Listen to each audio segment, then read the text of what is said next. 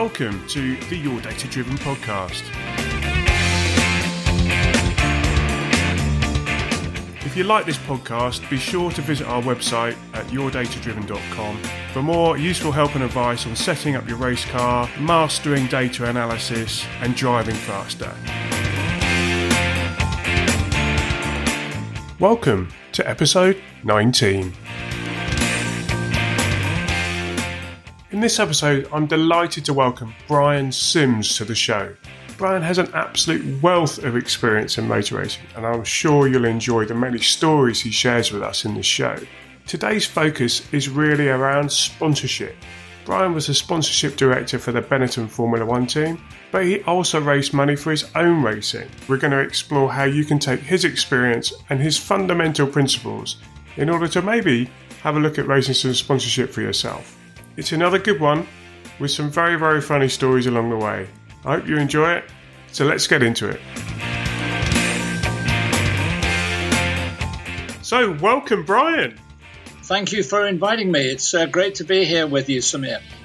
Thank you very much for taking the time. This is, I, I, again, I'm really excited about this conversation, seeing how it goes. It would be lovely to give us some background on yourself for the people who may not know who you are.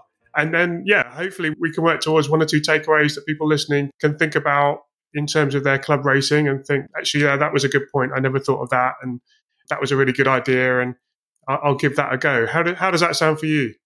There's a very old head with about 45 years of motorsport experience in it, waiting to uh, to get going. Oh, wonderful! I'll, I'll sit back over to you. um, go on then. Tell us a little bit about you so that uh, we can frame the conversation Okay. I, I, started off, I left school when I was uh, 17. And my first job, which really showed me that one day I would be a top world champion Formula One racing driver, was when I was asked in the builders merchants that I was working in if I would put some wheels on the wheelbarrows. And I did that for the first three days of my career, fitting blinking wheelbarrow wheels in the freezing cold in January. I, I, moved on and, and I joined, I became a, a, salesman for Goodyear Tire Company. I found that I was quite good at selling, learned a lot, and became a Xerox salesman selling Xerox photocopiers. And I went to the residential training school, Samir, that they had in those days for three weeks, yeah. learning the skills of professional selling. And it was those skills that eventually took me into the world of Formula One. How do you make? Sorry, that's not an obvious jump. Let me explain. I was invited to a motor race meeting at Brands Hatch as a spectator, and this was in the late 60s. And I watched the racing going on, and Formula Ford had just started.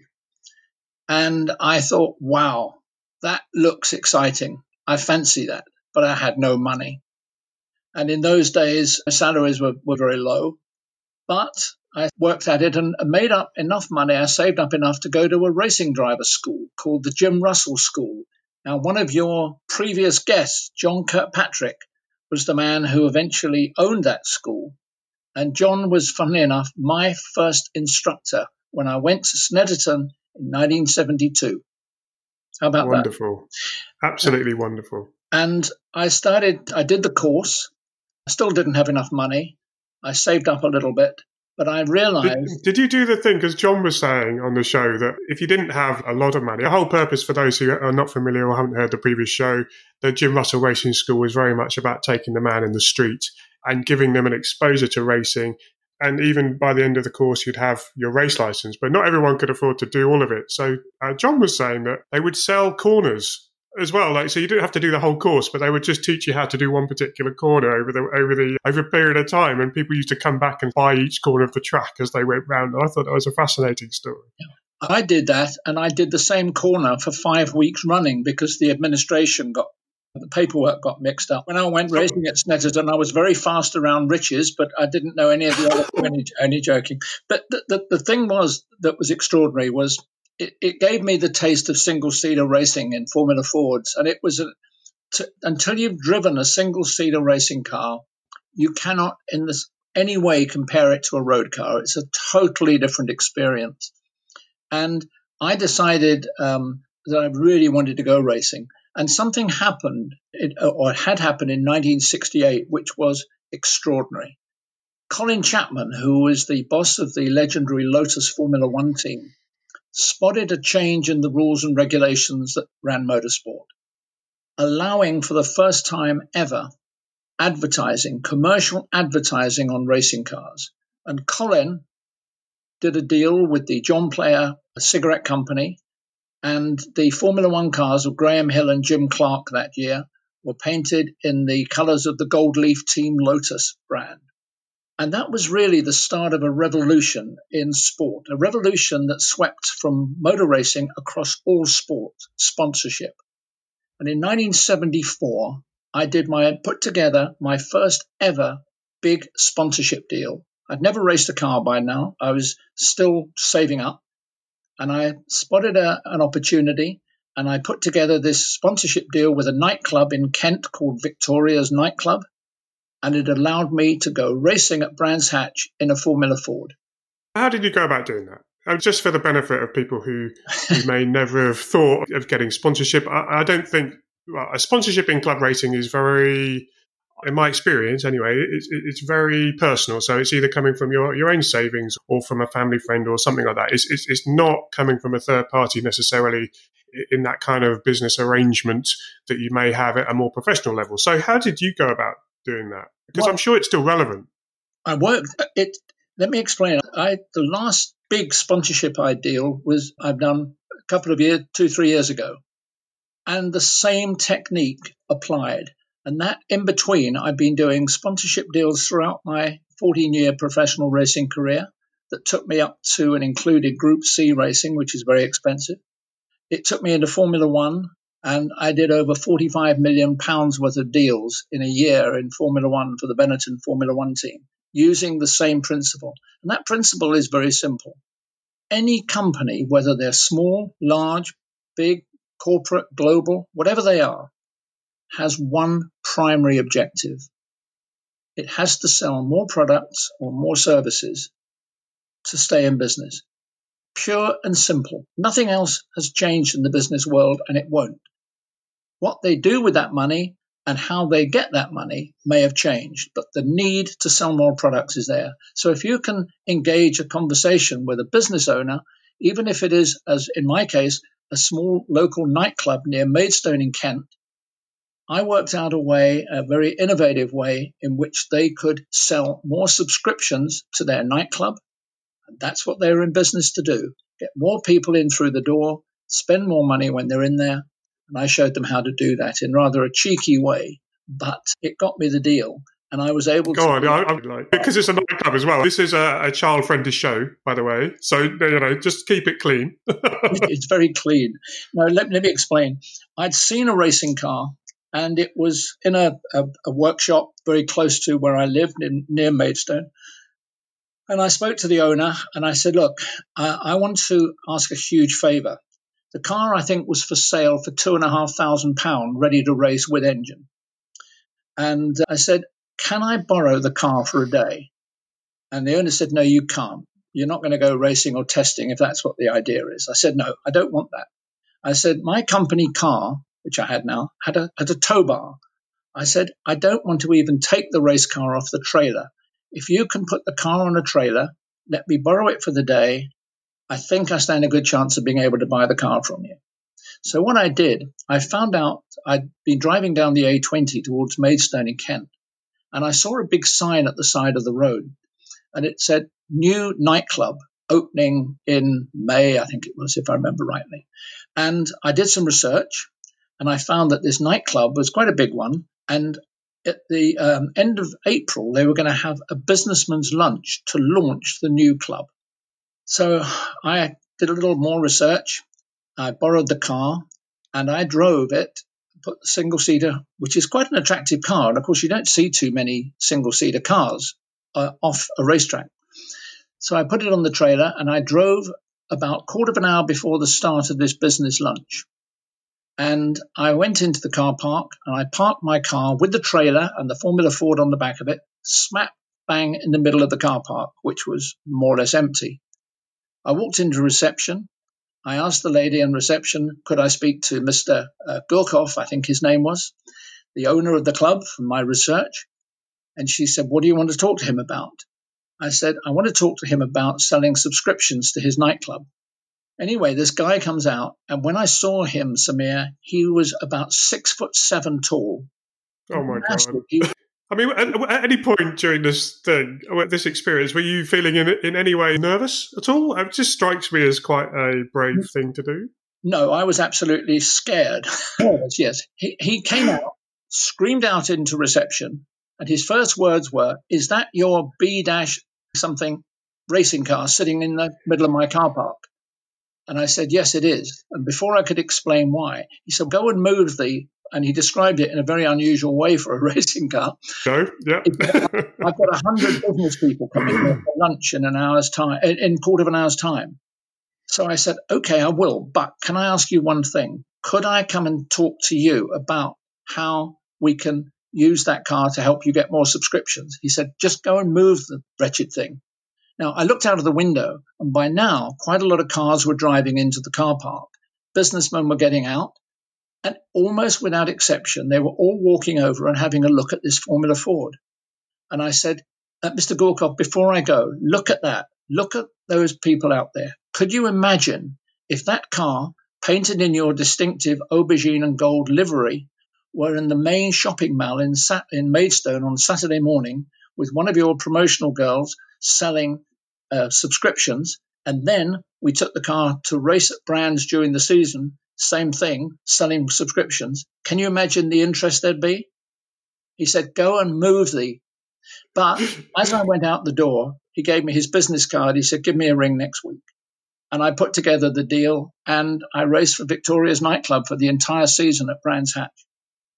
That's great. That's a wonderful story. But um, the point being is that you focused on his needs, haven't you? You haven't gone in there saying, I want you to sponsor my car. No. I, I, I. You've gone, look what this can do for you without really having to talk about yourself at all. You're just like, this is just all about you. And this is how this, your association with this racing car can benefit you and your business. That's right. And I've done over a hundred major sponsorship deals in my career, ranging from Formula Ford right through GT racing. I was manager of the Grand Prix circuit in South Africa and did sponsorship there. I set up my own racing school in South Africa, the first ever in the country, a huge operation, and I got massive sponsorship for it. And it's always been for the same reason. I've been able to show them how I can help them either directly or indirectly sell more products or more services in a sustainable, measurable way. And that's how simple it is. I'm not the brightest on the planet, believe me. But I, that one I grasped in my head from the training school at Xerox. And I applied the business skills that I learnt there to the world of sport. And I uh, uh, lectured now across a lot of sports. I was in Dubai recently running training programs for the International Cricket Council for their chief executive, their executive groups. World Rugby in Dublin. I've been to the Bahrain Olympic Committee training their people. It's still the same. Nothing changes. What would you suggest to someone who's never done this before? Maybe they've been racing a while, but for whatever reason, they're finding the budget harder to find. And, and it may not be a big number, but it's still a number that is out of discretionary income at the moment. What would you suggest to them in terms of approaching things? Would would you say you've got to go to a big company, or would you say it's better to start a small company, or is the most important thing to stay local, or is it 100% to do your research? What what is it that you would say to someone who's never really even don't even know what they don't know about this kind of thing, and they may not even work in sales as their day job. This is this is be totally new for them, but they're still interested to give it a go people might not like what I'm going to say, but I, I'm saying it for the right reason. If you have no idea how to go about approaching a company, no experience, and let's be honest, you take Formula 4 today, and th- this is a real hobby horse of mine. I, I get very angry at the way that motor racing has allowed the costs to spiral. Whereas a season, for example, of Formula 4 at the moment, which is the entry level junior single seater racing formula, with one of the reputable teams, you're going to be looking at between 300 and 350,000 pound for your first season. Now that to me is plainly obscene. If you're looking at something like 750 Motor Club, where you're looking maybe to run 40 or 50,000 pounds, you stand a much better chance. However, I would still suggest the best way to do it is to speak to somebody who has experience, who has got a track record in getting sponsorship. And even if it costs you a few hundred pounds to do it, spend money working with somebody to help either train you and give you an idea because it is not as simple as I make it sound in that way it, it is very simple in terms of helping a company sell more products or services, but you've still got to have an understanding of the business world as to how you can approach that company. How do you get have the credibility to get a meeting? How do you control that meeting? Over the years, I've done a, a huge amount of training in Porsche Carrera Cup, tra- employed me to train their drivers. Formula Ford Association trained me, um, paid me to drive, train their drivers for a while. And what I find is that most of them haven't got a strategy. They literally think that getting sponsorship is listing what your last lap time was, how many photographs you can put of you on the track, how many noughts you can put on the budget to, that you're going to need to go racing for the next 10 years, instead of actually thinking, what, how can I create a product, a sponsorship property, you can call it, which will help that company over there sell more products or services. It's as simple as that. Companies aren't interested in how many lap records you have, how many races you've won. They're interested in how is the money that I spend there going to improve my bottom line at the company by selling more products. If you want to be a racing driver and have your racing paid for, which I always did for 14 years, you've got to work at it. You've got to understand that you've got to get sponsorship. Sponsorship will do everything you want. It will give you more testing, it will give you more time on the simulator, it will give you a new helmet, it will give you all the travel expenses, whatever you want if you do it correctly. Yeah, it's, it's a difficult one, isn't it? Because people have got to come with an open mind, I think, in terms of how they approach that. And ironically, racing is quite a selfish sport. And so it's a bit of an unusual thought, really, is to possibly, I know, I'm just throwing ideas around here, but it's a, it's an alien, possibly an alien thought to be putting yourself in someone else's shoes in response of that you being, because you're serving them with your sponsorship. Yeah. The, yeah. You're serving them and they're paying for the, for a service. And that's what the sponsorship is. The proposal, the product, the outcome is. So, you know, maybe that's unusual for people, but yeah, uh, that's one end. One end is raising the money to go racing. And, and you touched on this already, but the other is reducing the cost of of entry.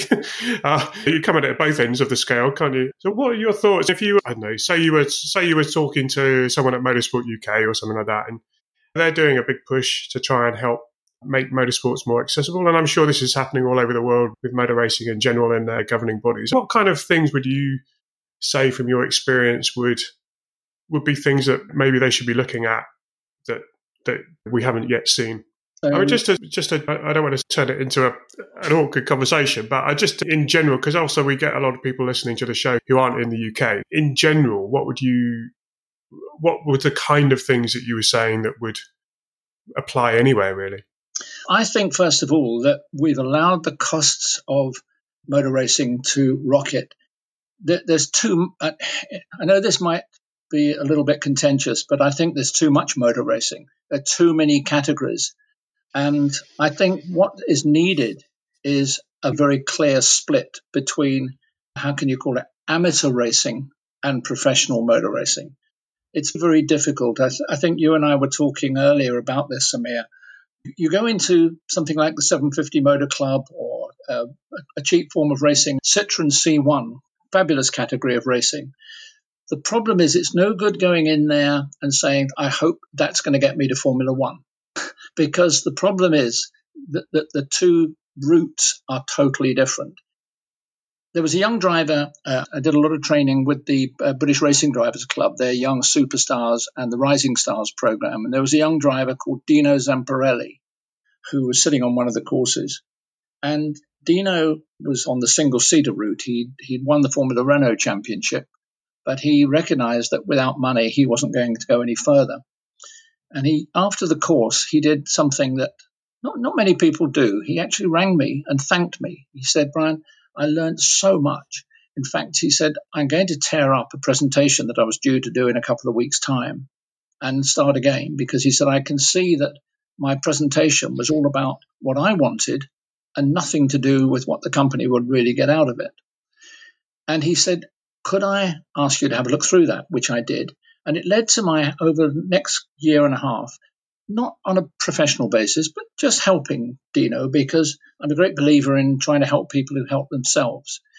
And he was doing, um, looking for a budget for GP3 with a little bit of help from me, but of his own impetus, he went out and, believe this or not, found nearly one and a half million pounds for two seasons of GP3 racing. He raced there and then he said to me, I want to go Formula 2 now. The sponsors weren't interested in that. But he said, okay, fine. He then switched to Porsche Carrera Cup. And he said, I wanted to go Formula One. We all want to go Formula One. But at some stage in your career, you've got to take a clear look and say, do I want to go Formula One so much that if I don't get there, I won't do anything else? Or do you change route and say, I didn't really want to go sports car racing, but the number of drives and the cost of sports car racing is so much cheaper. And that's what he did. And he switched to Porsche Carrera Cup and, and raced for the next four years in that professionally. So you've got to be very flexible and you've got to understand that there are ever at any one time at the best 22 jobs going in Formula One. That's all there are. The chances of you getting to Formula One are so slim, it's rather winning the lottery. But if you widen your scope and look at touring car racing, look at single seater racing at a historic level, maybe Formula Ford historics or others, then it becomes far more reasonable. But the problem is you've got to make a decision very early in your career because if you're going to go and be a professional racing driver in Formula One and go that level, you've got to do it so early. And quite frankly, I think it's out of the reach of so many people. So be realistic. Look at what you probably could afford with a little bit of sponsorship and then work from there. Does that make sense? Yeah, yeah, yeah, I, think it's a fascinating insight. Just, I'm not sure how many people listening will. I'm sure they'll find it interesting. I'm sure it's many of many people may have been on that route or, as well, which is also fascinating. You touched on historic racing, and that's something that's really blossomed in the last few years, in my experience. And it actually attracts a lot of professional drivers, and you get this mixture of pro am drivers What's your thoughts on historic racing and, and, and where that's going? Well, it's rather timeous that you uh, mention historic, Samir, in as much that I'm just I've just formed a new organisation in this country internationally called the Historic Racing Association.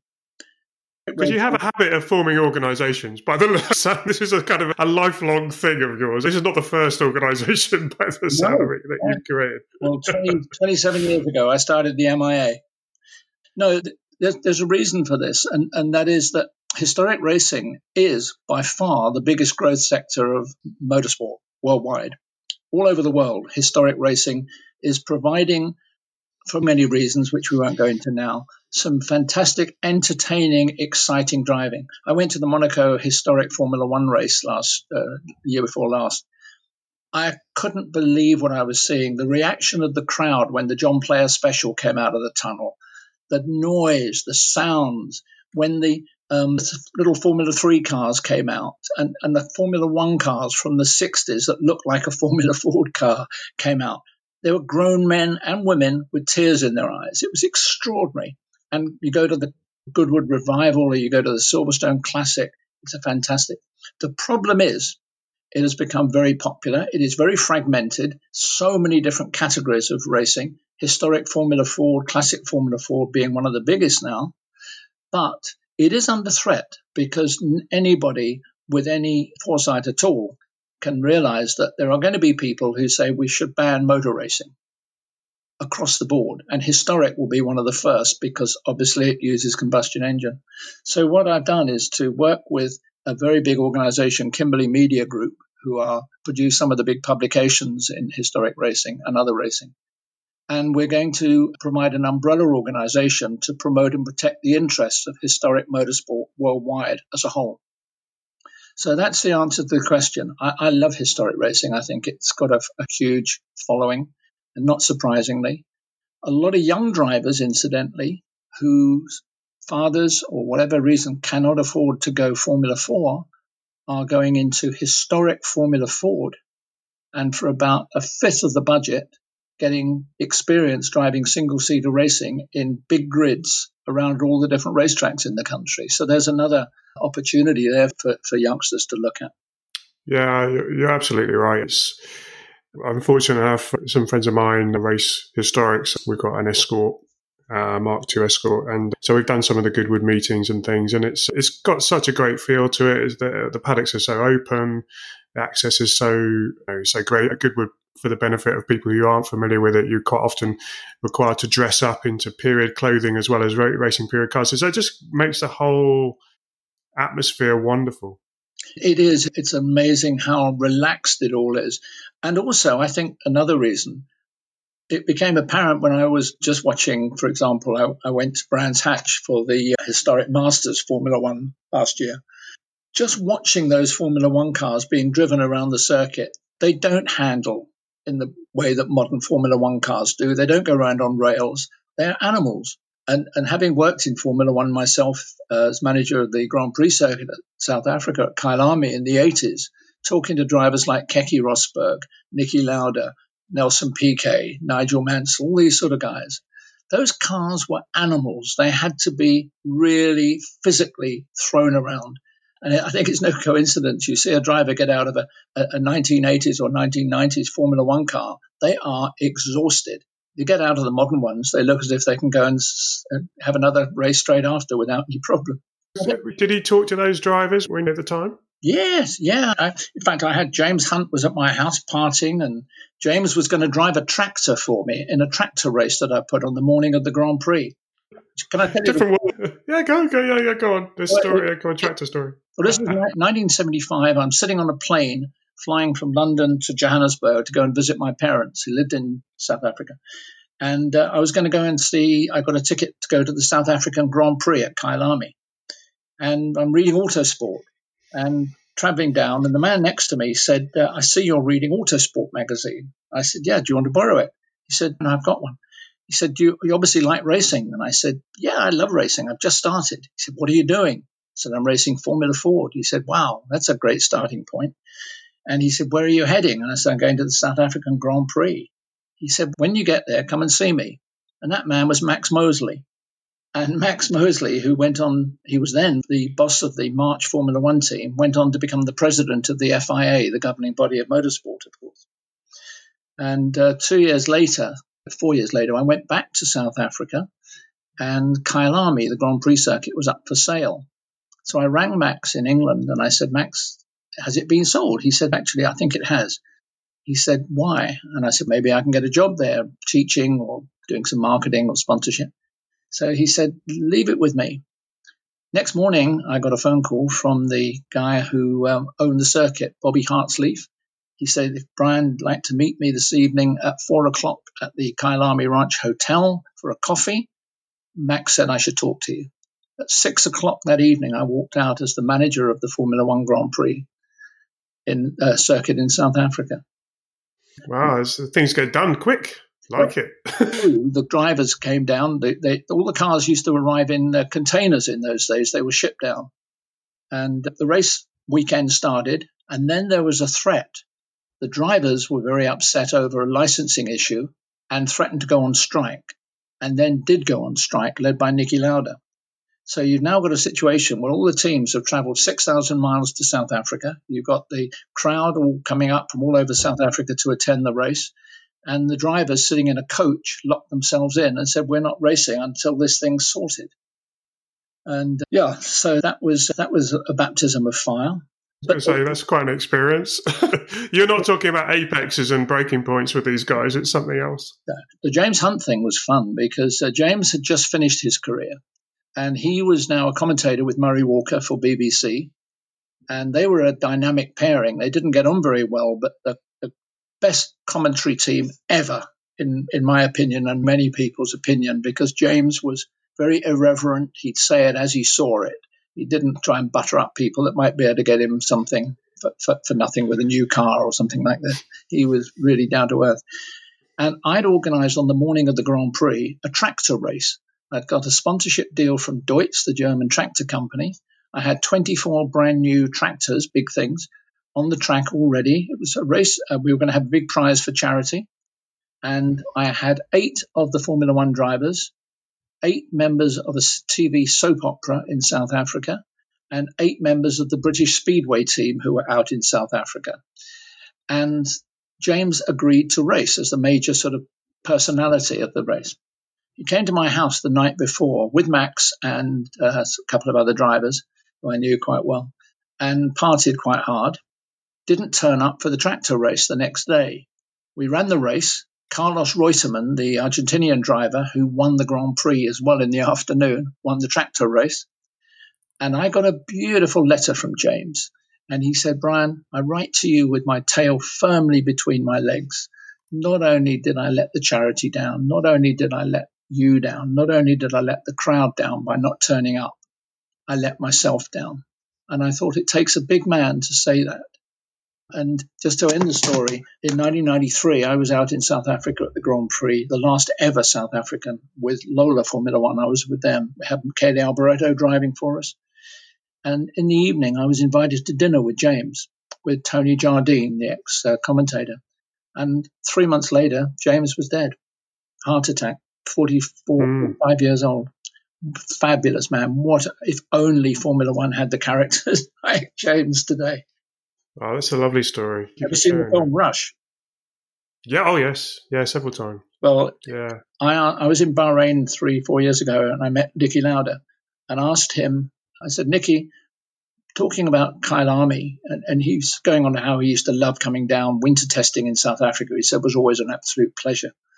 And I said, that film, Rush, how accurate do you think that was? He said it was scaringly accurate, Brian. He said, I hadn't realized till I saw the film how close I came to actually not being around anymore. Wonderful yeah. man, Niki Lauda. Absolutely. Another one lost, unfortunately. Yeah, yeah. Uh, this is wonderful, Brian. Thank you so much for coming to to share your views. I think people will be fascinated to oh, to hear the stories, but also to pick up some ideas about how they can maybe raise some money for their own racing. But just one fi- final thing I, I, would say. Yeah. You, you, touched on it earlier, Samir, about whether sponsorship, whether you look locally or whatever. The, mm. the, the two tips I would give anybody the first thing you've got to do is to make your sponsorship opportunity find out all the capabilities. Just sit down. I, I do this for hours on end with a whiteboard, throwing ideas on the board, whether they're sensible or not. What can I do for a company with my motor racing that will help? And, and, and an example of that. If it's a food company, what are they likely to want um, above all else to sell more food? The opportunity to maybe sample, product sampling, a soft drinks company. They want people to try the drink. So what better? You're at a motor race meeting, you've got maybe 2,000 people there in the crowd, and say to them, look, one of the things we can do for you, if this is something you, you, you need, we could arrange to have some product sampling there for people. They can come up and have free drinks and try it all out. Think about it that way. And then the other thing is to think about local companies. You're not going to go and get a, a, a sponsorship for racing a mini in mini challenge from Pepsi Cola worldwide. Let's be honest. You've got to go to maybe to your local builders merchants. And one of the things that I've done a lot of deals over the years with companies that sell other people's products. So go to a builder's merchant. They don't sell just their own brand. They sell maybe Black & Decker drills, Stanley drills. They sell paint. They sell clothing. And if you can work with them to get some of those brands to club together and come in with them on a small program, it splits the cost incredibly. And you can deliver so much more by offering to have your car there on a Saturday morning to meet people. They can do a track day with some of the customers. And, but you've got to think about it. And the other thing, finally, I was born with two quite large ears. And those ears allowed me to ask the, first of all, ask a question and then sit and listen to what the company is telling you. Ask them, what are the things that stop you selling more products and services? Shut up and let them tell you.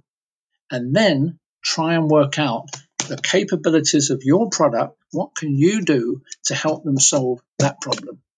Rather than going in blazing, telling them everything that you've done in your life and what a great racing driver you're going to be and how you want to be a Formula One driver. Does that help?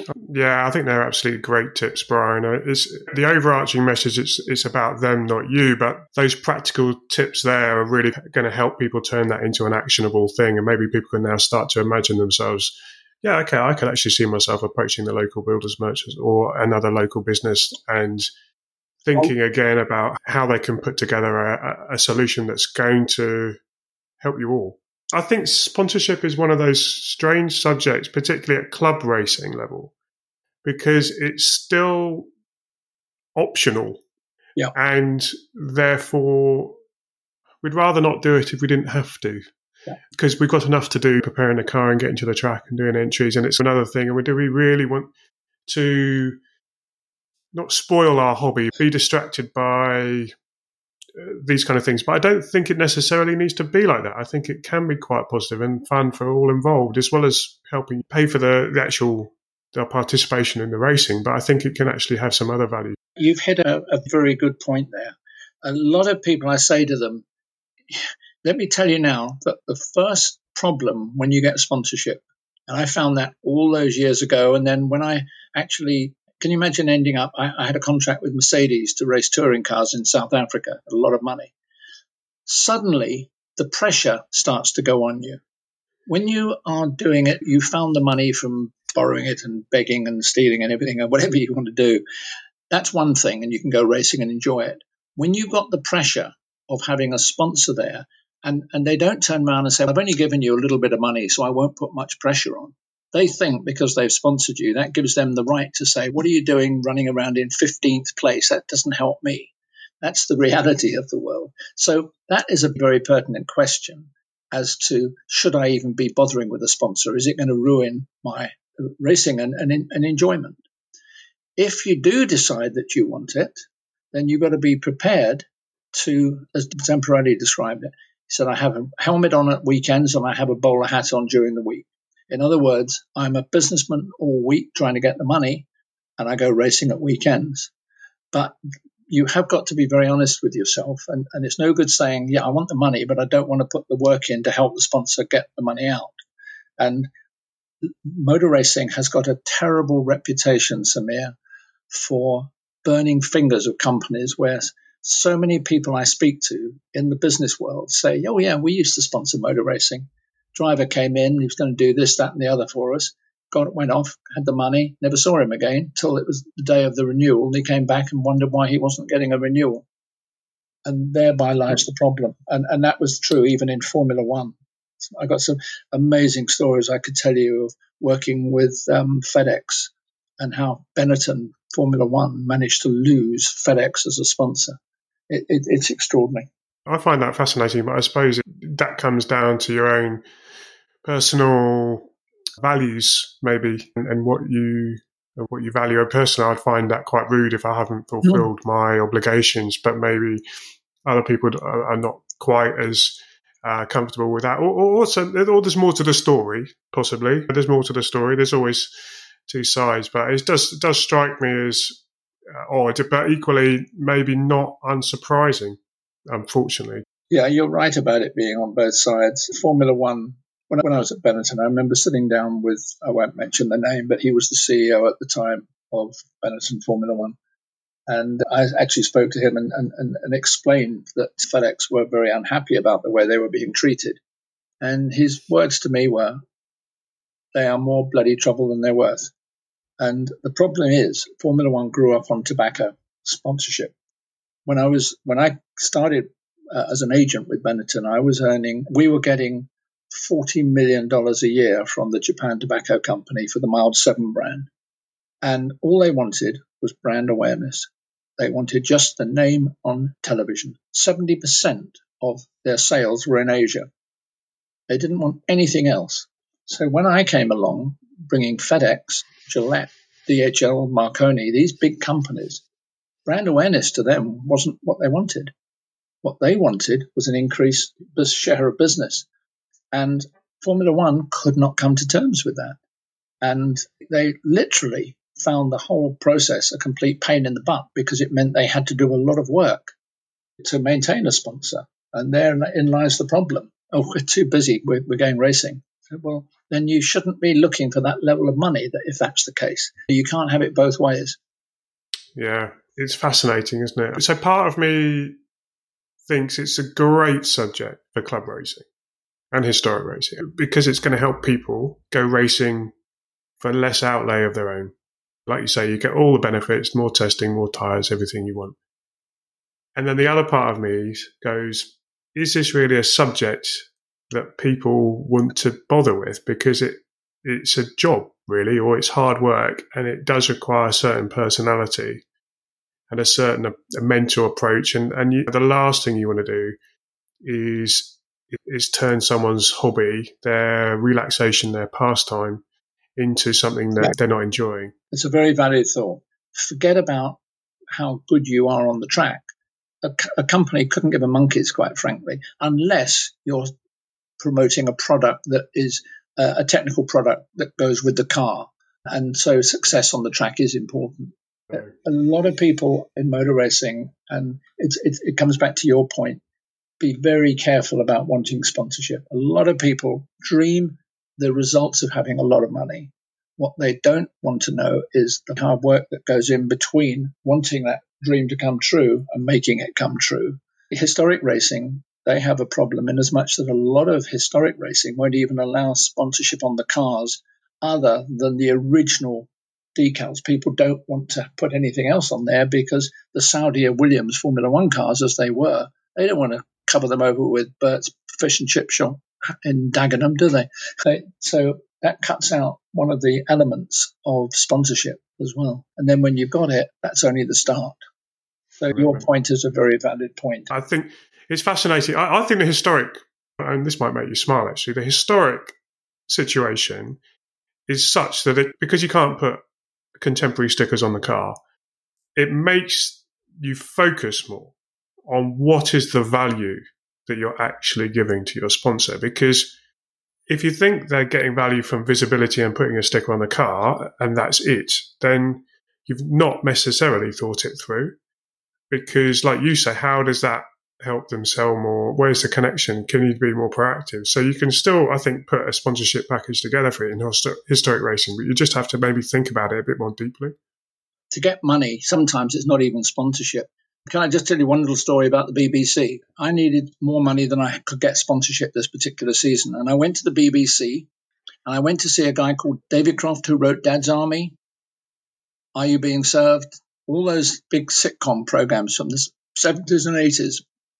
And I got the rights to produce, to work with the cast of Are You Being Served, the television series set in Grace Brothers, the departmental store, to teach youngsters in shops how to sell.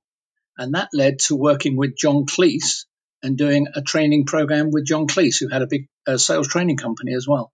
So you've got to you've got to be very innovative and you've got to look for opportunities, but always think about what you can offer them, not what they can do for you. That will come naturally if you can offer them enough. They'll want to be there. They want to help, and that's it. End of story. That's that's absolutely wonderful, and I, I think that's a great place to to, to leave it for today and to get people thinking. I look, you know, Brian, thank you so much for taking the time. It's been absolutely fascinating and, and I've really enjoyed the conversation. Samir, it's been a pleasure inviting me on and I really enjoyed it today and I enjoyed talking with you. And, um, and as I say, I really look forward to keeping in touch with you.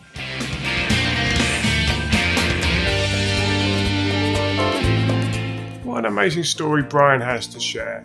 It's wonderful to hear his passion still burns brightly for motorsports, as well as his desire to help others with their sponsorship and with their racing experience. I really hope you enjoyed that show and gave you food for thought and hopefully a little bit more confidence around raising money for your own racing. And maybe you might want to give some of his ideas a go.